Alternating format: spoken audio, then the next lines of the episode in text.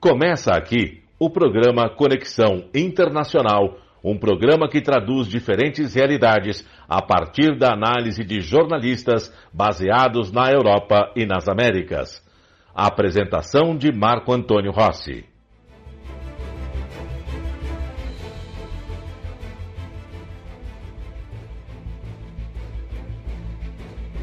Olá, ouvintes da Rádio Mega Brasil Online, olá você que nos acompanha pelo canal do YouTube da Mega Brasil.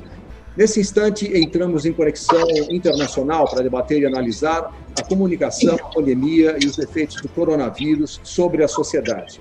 Além, é claro, de conferir a percepção da imagem do Brasil no exterior.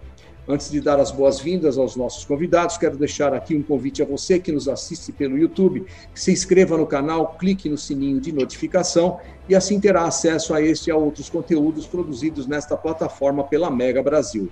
Agora sim, eu dou as boas-vindas aos meus colegas de bancada, começando pela Rosana Dias, direto de Toronto, no Canadá, é, José Gabriel Andrade falando conosco de Lisboa, Portugal, é, Maria Luísa Abbott, boa tarde, Maria Luísa aqui conosco desde Londres, na Inglaterra, e o Sandro Rego falando conosco também desde Braga, em Portugal.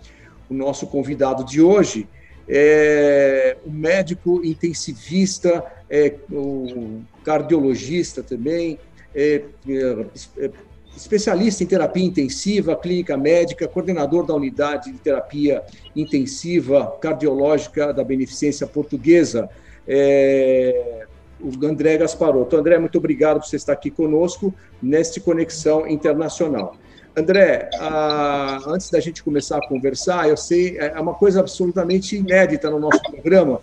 Um entrevistado está num carro é, se movimentando, dirigindo o carro, mas você abriu uma exceção de conversar conosco e a gente sabe que a vida de vocês, médicos, e particularmente a sua, tem sido muito demandada nos últimos tempos.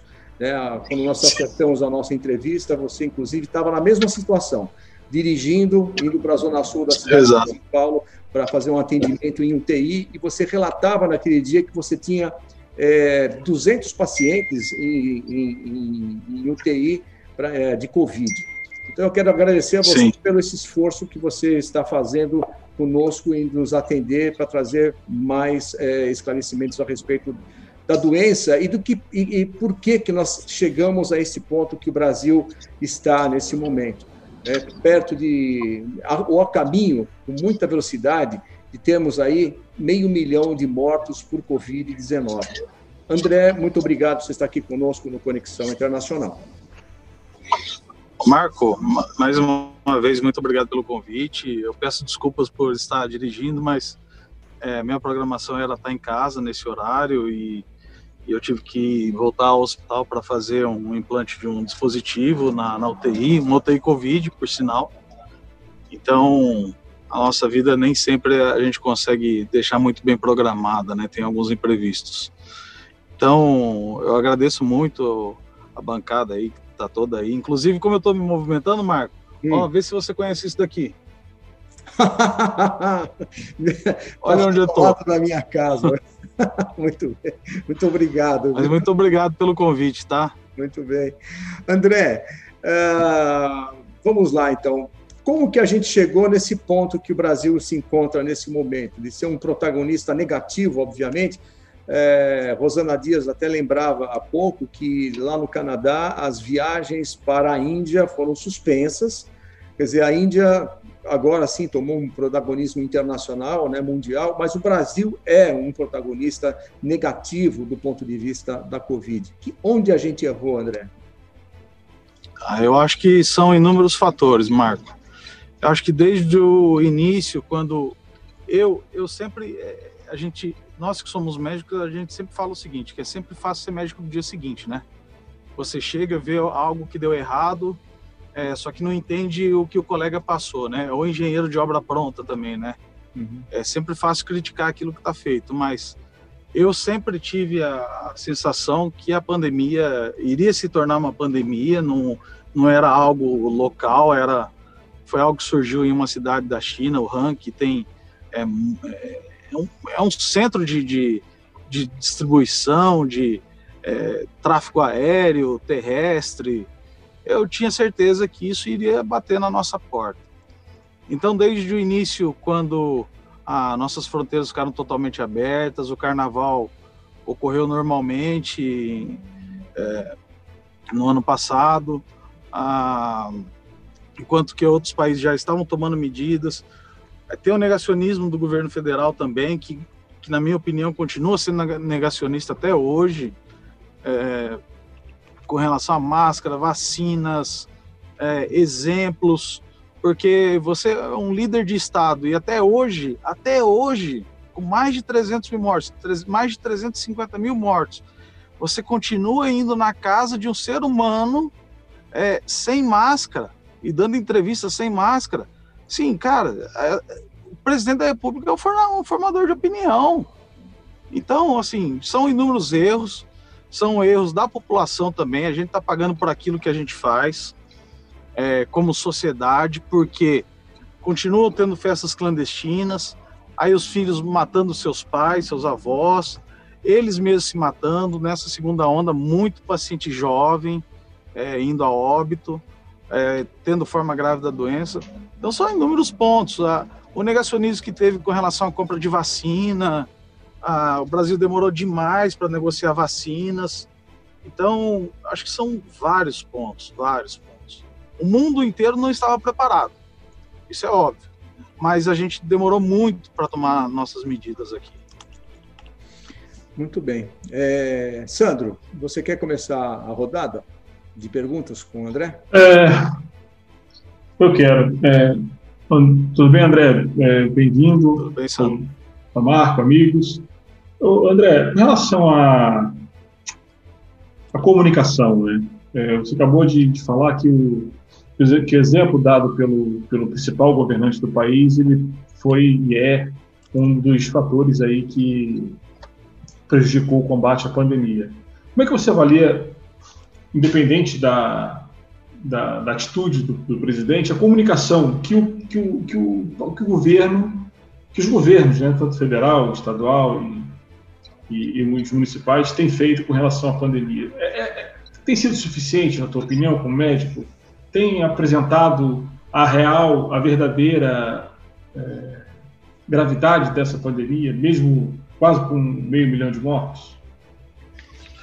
De uma forma geral, Sandro, eu acredito que sim. Acredito que sim. Eu vejo algumas falhas importantes. vou te dar um exemplo de uma entrevista que eu concedi semana passada para a CNN. Ah, vocês certamente estão sabendo que aqui no Brasil. No mundo tá, tá faltando também, mas aqui no Brasil é, ficou bem, bem crítico a situação com relação aos sedativos. E aqui no Brasil, a imprensa insiste em chamar de kit intubação. E aí estavam três repórteres na CNN, eu estava gravando na minha casa. Ele falou assim: Ô doutor, mas para você intubar um paciente, que é um, é um, é um procedimento e tal, como que você faz isso sem sedativo? eu falei assim: olha só, vocês chamando isso de kit intubação, dá a impressão para a sociedade que a gente está falando de algo simplório. Que, ah, beleza, resolvi a intubação aqui com, com sedativos, analgésicos, os bloqueadores neuromusculares, está resolvida a vida do paciente. Não. O que a gente utiliza para intubar um paciente não é nada, é irrisório frente ao paciente ficar entubado, sedado por 10, 15 dias em ventilação mecânica. Então eu falei assim, a imprensa toda está errada. Deveria ser kit sedação e não kit intubação. Eu me lembro também de uma outra entrevista minha, isso lá no início da pandemia, em abril, maio, e logo no início eu já percebendo que dos pacientes intubados, 40% era, era a minha estatística naquele momento, que era uma coisa muito pequena, porque eu estava no meu centésimo paciente, e certamente eu já vi mais de 5 mil a, eu estava no meu centésimo paciente e, e eu estava vendo que 40% dos entubados evoluíam para diálise. E aqui no Brasil, um romantismo de é, é, é, estudantes de engenharia criando ventilador mecânico, pegando sucata de ventilador mecânico para colocar para funcionar. Eu falei, gente, isso daí não vai fazer nada, isso daí só vai matar o paciente, é, só que vai enganar a família você não vai estar tratando absolutamente nada. Você precisa de ventiladores adequados, ventiladores modernos, Porque vai entubar e colocar nisso daí é a mesma coisa que nada, o paciente vai morrer. É, e ninguém falava sobre diálise na TV. Aí eu me lembro muito bem, né, nesse programa aí, eu falei sobre. É, peguei bastante filme nesse, nessa questão da diálise, e aí começaram as, as pessoas começaram a falar sobre diálise, porque realmente aí eu vou te dar um outro exemplo. Minha cidade natal chama Birigui, interior de São Paulo, tem 100 mil habitantes. Sabe quantas máquinas de diálise tem lá? É estado de São Paulo, tá? É uma cidade rica. É, é, a capital da América Latina de produção de calçado infantil. Não tem nenhuma máquina de diálise lá. Então, por isso que eu quis chamar tanta atenção com relação à diálise. Então, eu acho que teve alguns pontos que a imprensa é, deixou de falar, alguns pontos a imprensa exagerou. É, eu acho que por parte da imprensa aberta tem muito sim algo partidário. Então, assim, eu critico o prefeito, eu critico o governador, eu critico o presidente, eu não tenho vínculo com ninguém. Ah, mas eu acho que a, a, e a imprensa tem muito disso aqui no Brasil também, né? Então, é, essas questões em insistir com relação ao presidente, um briga com o governador, outro com o presidente, mas, resumindo tudo isso que eu falei, eu acho que de uma forma geral a, a imprensa mostrou a gravidade, sim, da doença. Maria Luísa, você quer fazer a pergunta? É, André, em primeiro lugar, agradeço você ter achado um, um tempo para falar com a gente, porque eu imagino como tem sido a sua vida nesses últimos, sei lá, quase dois anos, né? Um pouco mais, um ano e alguma coisa. É, você justamente nessa área de, de, de atendimento em unidades intensivas. E aqui no Reino Unido, a gente acha que houve muitos erros no começo, é, houve um excedente de pessoas que morreram, que é uma coisa inaceitável num país que se diz, um, é, enfim, desenvolvido. Agora, é, eu acho, sempre achei desde o começo que, que havia uma diferença pela informação que eu tinha do Brasil e aqui, que era a contribuição que os cientistas ou médicos, enfim, pessoal que em quem a gente deve confiar na informação. E no Brasil me passou a impressão que a informação sobre essas coisas ficou relegada a, a não aos cientistas, mais a, aos políticos, ou enfim. É, e, e hoje eu vejo, assim, por exemplo, hoje mesmo, muitas pessoas me ligaram para saber que, para me contar que tem muita gente preocupada, por exemplo, com a, com a vacina da AstraZeneca. As pessoas começam a ficar com medo de tomar essa vacina. Aqui houve uma campanha dos cientistas para explicar o que, que é e o que, que causa. Você não acha que houve esse erro de comunicação no Brasil também, de que não se levou, não, não se levou a sério a ponto de pôr profissionais da área médica, gente que tem o que dizer e não palpiteiros a respeito do, do que estava acontecendo? Eu, eu é, boa tarde. Estou me sentindo no, no mesa redonda aqui, esse público seleto falando comigo. É, eu acho sim que. É, vocês me ouvem? Sim. Me ouve? Sim, Tudo certinho? É, eu acho sim que aqui no, no, no, Brasil. O Brasil é diferente né, de, de, dos países mais desenvolvidos. Aqui a ciência. A, a, a gente praticar ciência no, no Brasil é, sempre foi muito, muito complicado e nós, é, é, eu acho que a, a, a, possibilidade que a gente tem de, de aparecer e de mostrar aquilo que a gente tem capacidade de fazer a, e tão pouco que é investido nos cientistas brasileiros, eu acho que é, é muito, é muito pobre. Então, é, e por outro lado, os políticos têm a voz, eh, têm a mídia na, nos braços dele. Né? Então, outro exemplo que aconteceu no Brasil é muito forte, aconteceu nos, aconteceu nos Estados Unidos também, mas que aconteceu muito forte aqui no Brasil foi, por exemplo, em relação à cloroquina. Até hoje, nosso presidente defende a cloroquina. o mundo inteiro, o mundo civilizado, digamos assim, é, é, contra a cloroquina e o nosso presidente defende a, a, droga até hoje. Diz que não, tenta mudar o discurso, mas na Inglaterra a gente teve o exemplo do Boris Johnson, que visitou hospitais sem máscara, tratando a, a doença como uma gripezinha também, né? Pagou caro, ficou internado, teve medo, mas é, depois ele, ele mudou completamente as suas atitudes. E aqui no, no, Brasil, realmente, eu acho que os cientistas eles são pouco ouvidos de uma forma geral, não só agora, mas de uma forma geral. E eu não me considero um cientista, tá? Eu sou um médico de atuação, sou um médico de colocar a mão em sangue. É... Isso realmente é, é triste, porque a gente é pouco ouvido.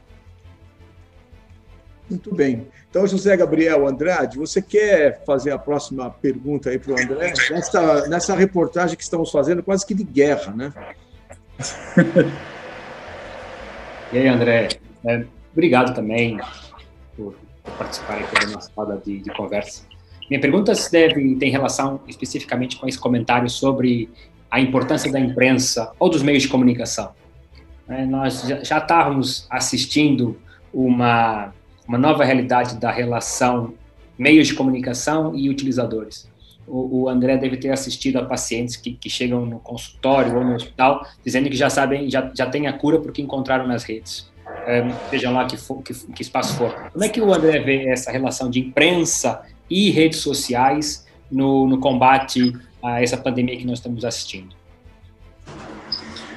É, eu vejo o lado positivo é, das pessoas é, várias, muitas das pessoas estarem bem informadas.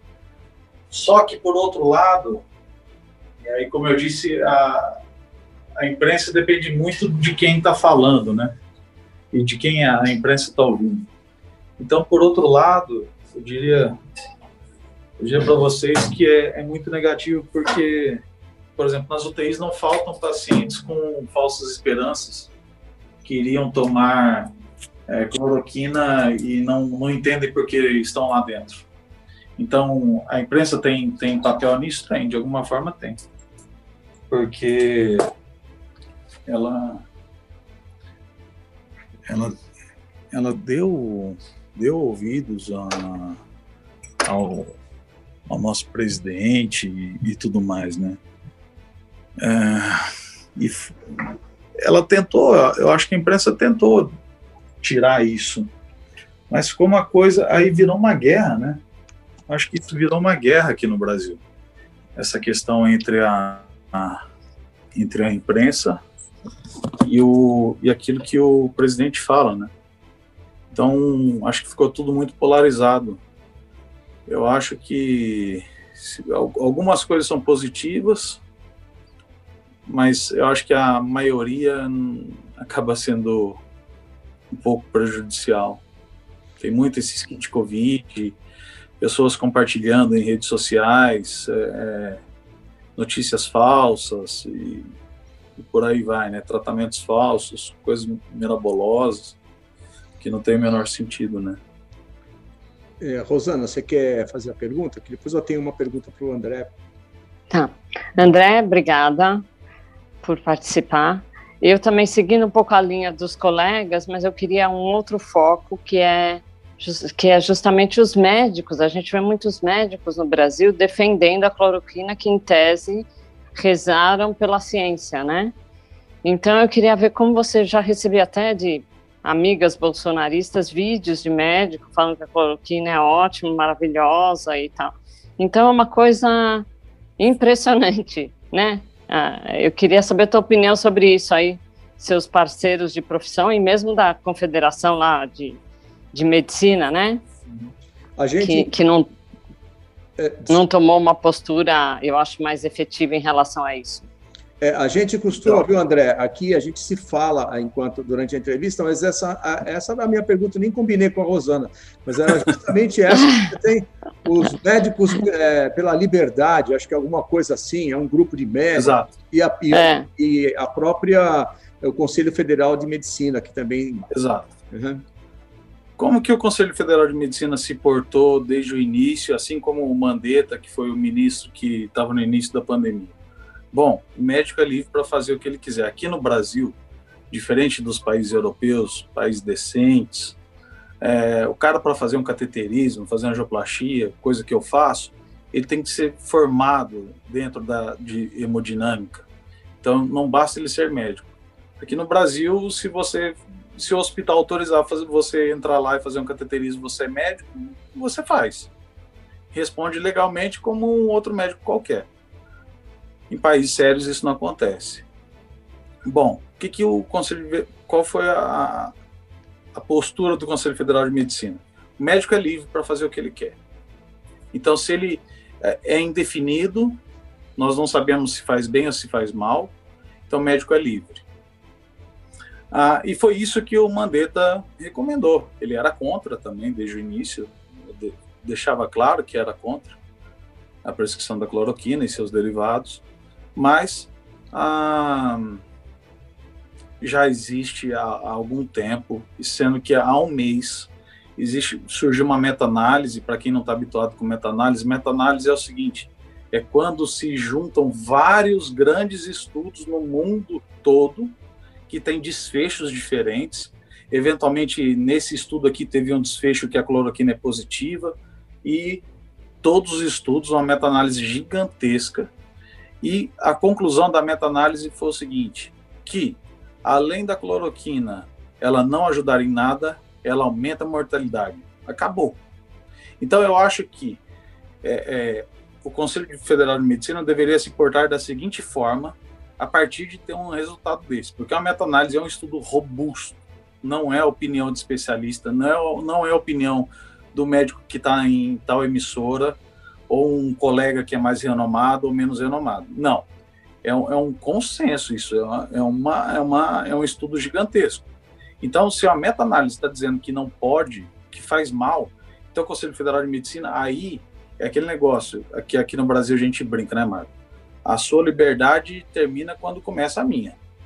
Então, a partir do momento que é sabido que a droga prejudica o paciente, o Conselho Federal de Medicina deveria é, é, adotar providências para que esses médicos fossem punidos. A partir desse do momento que se constatou que a droga ela é maléfica, Enquanto tem dúvida, está na guerra, vai até de canivete.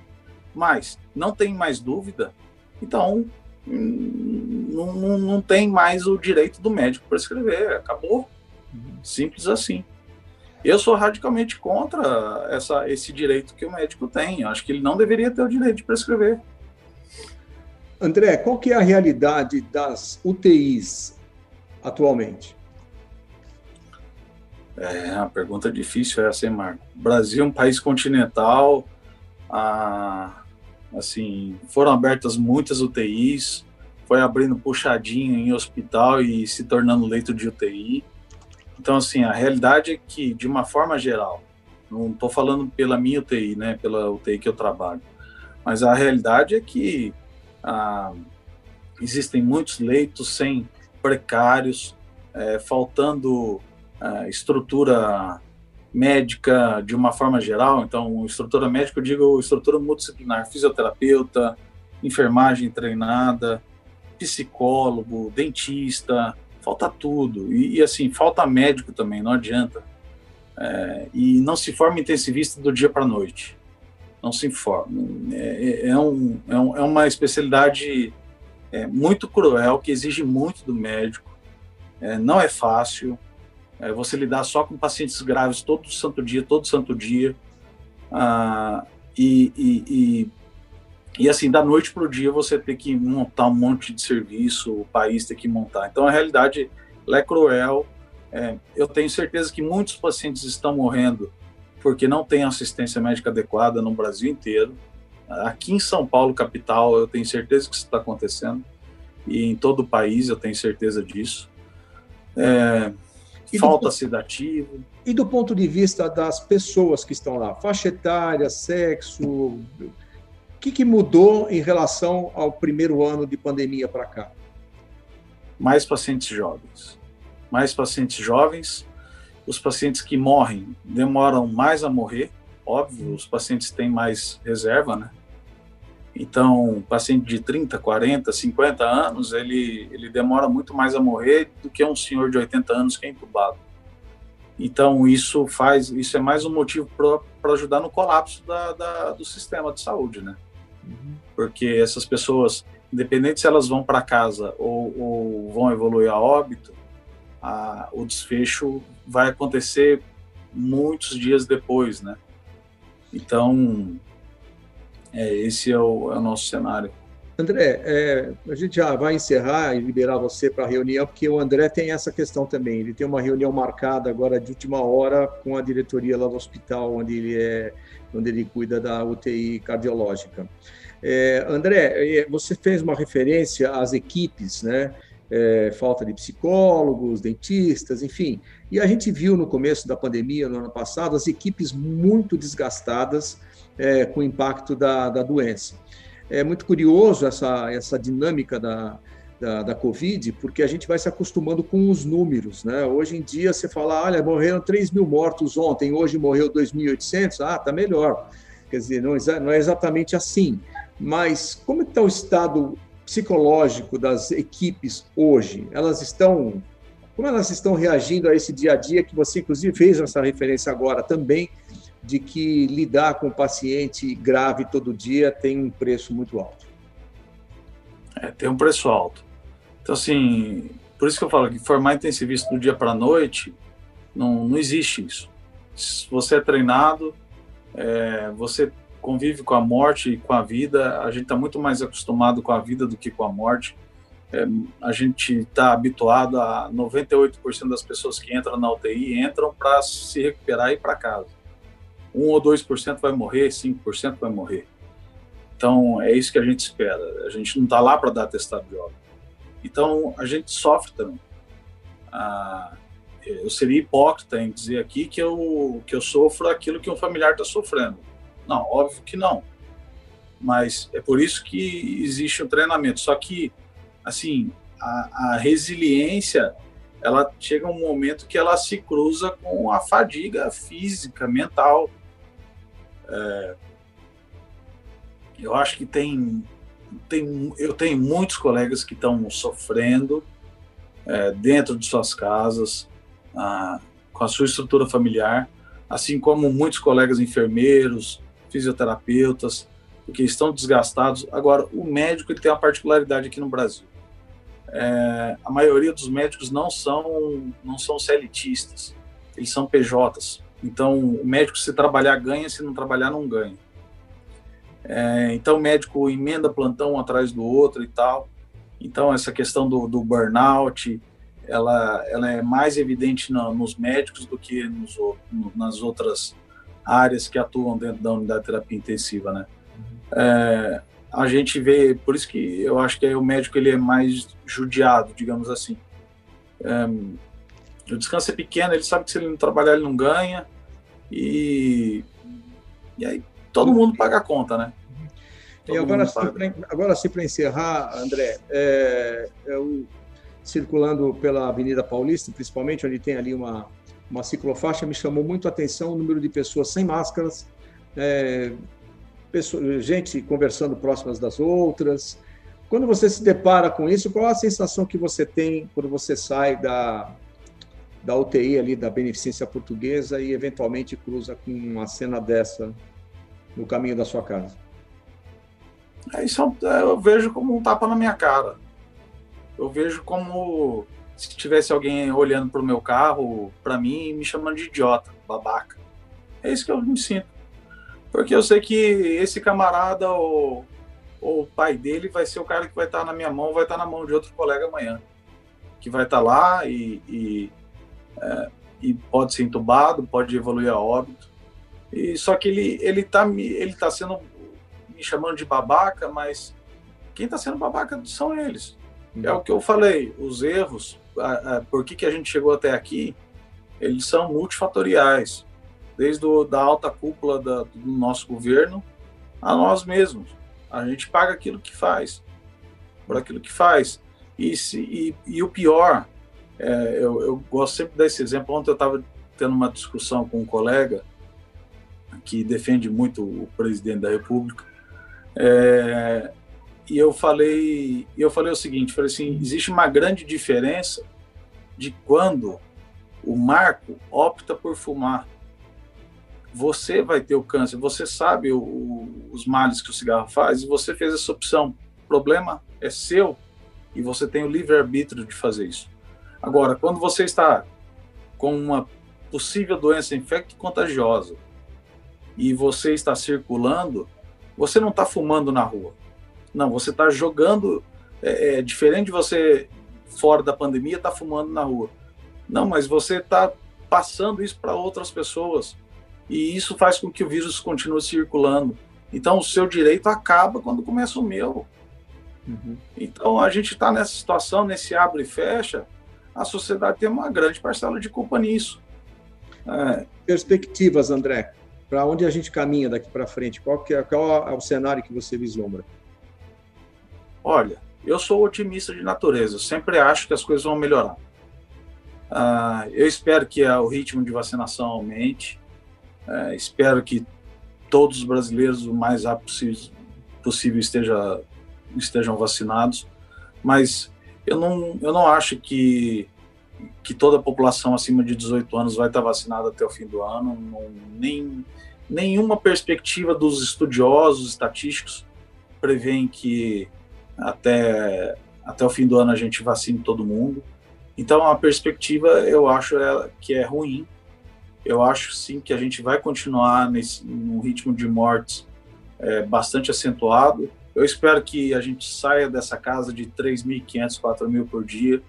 Mas eu, eu, se eu tivesse que fazer alguma previsão, eu acho que na melhor das hipóteses nós iremos ficar com, com 1.000, 1.500 mortes por dia, o que é uma coisa assim que destrói. Vocês não fazem ideia do que eu estou falando. É, a gente vê dentro de uma mesma UTI um filho entubado e uma mãe entubada, ou um casal entubado, essa semana eu tive, é, há duas semanas, a, a, filha morreu e a mãe eu estubei, tirei o tubo dela e a mãe foi pro quarto. Então, assim, a gente nem sabia como reagir, como lidar com essa mãe, porque essa mãe estava perguntando da filha, ela sabia que a filha tinha sido internada também. Então, assim, é uma coisa, é assim, surreal, completamente surreal. Eu nunca imaginei que a gente iria passar por isso como médico, como sociedade. É por isso que eu, eu acho que as pessoas não, não conseguem fazer a dimensão da gravidade de você ter um pai, um, um, um pai e um filho dentro de uma mesma UTI entubados. Um casal, marido e mulher entubados dentro de uma mesma UTI. É muito bizarro. É uma coisa assim, completamente surreal. Uhum. É, é realmente muito difícil. Muito, muito bem. triste. É, muito bem. É, André, é, eu quero agradecer bastante a você pelo esforço que você teve em atender a, ao nosso grupo aqui, ao nosso programa. Nós que conversamos aqui com o André Gasparotto, que é preceptor em cardiologia, terapia intensiva, clínica médica, ele é coordenador da unidade de terapia intensiva cardiológica da Beneficência Portuguesa aqui em São Paulo é cardiologista clínico, intervencionista, palestrante e autor dos livros Infarto, Antes, Durante e Depois, Quebrando Mitos e Cirurgia Cardíaca, Como Encarar de Peito Aberto. O, o, o, André, essa sua, esse seu lado, esse seu lado escritor, vamos dizer assim, é bem focado no esclarecimento, né? Porque é um livro, embora os títulos se, se remetam a, a procedimentos médicos, são, são títulos que é, visam esclarecer o cidadão comum sobre essas duas é. questões, né? Aí, ó. Eu tenho um desse aí. Estou aqui. É, o segundo você não tem ainda, né, Marco? Não, não tem. Precisamos marcar uma entrevista para você, para a gente falar sobre ele. Faço questão de lhe dar. Ah, é, obrigado, Marco. Obrigado pelo carinho. Eu peço mais uma vez desculpas a todos aí, que eu, eu, eu gosto de ser bem britânico. eu gosto de, de ser muito pontual em tudo que eu faço. Mas hoje, infelizmente, teve essa intercorrência e o paciente em primeiro lugar, né? Tá certo. É, mas eu estou à disposição. Foi um prazer falar com vocês. É, esse curto tempo que a gente teve Uhum. Muito obrigado. Mas não vai faltar oportunidade. Poder participar em outras vezes. Sem dúvida. Nós vamos achar em um espaço que você esteja mais, se Deus quiser, mais breve possível, que você esteja um pouco mais tranquilo no seu dia a dia, para que a gente volte a conversar. Muito obrigado, André. Eu que agradeço. Um abraço a todos. Obrigado. Obrigado, parabéns. Obrigado. Obrigado, Maria tchau, Luísa, tchau. pela participação. Obrigado, Sandro, também. José Gabriel Andrade, Rosana Dias, muito obrigado. Obrigado a você que nos acompanhou até agora. Na próxima semana tem mais Conexão Internacional. Até lá.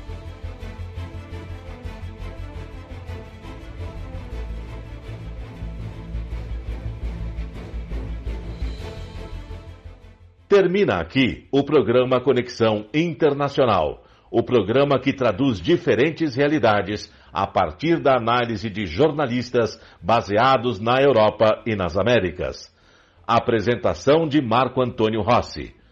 Conexão Internacional é veiculado todas as sextas-feiras, às três da tarde, com reapresentações aos sábados e domingos, às dez da manhã, na sua rádio Mega Brasil Online que agora também é TV. Acompanhem o programa Conexão Internacional também em imagens no nosso canal no YouTube. Informação, entretenimento, conteúdo exclusivo e relevante você encontra na Rádio TV Mega Brasil Online, um canal a serviço da comunicação.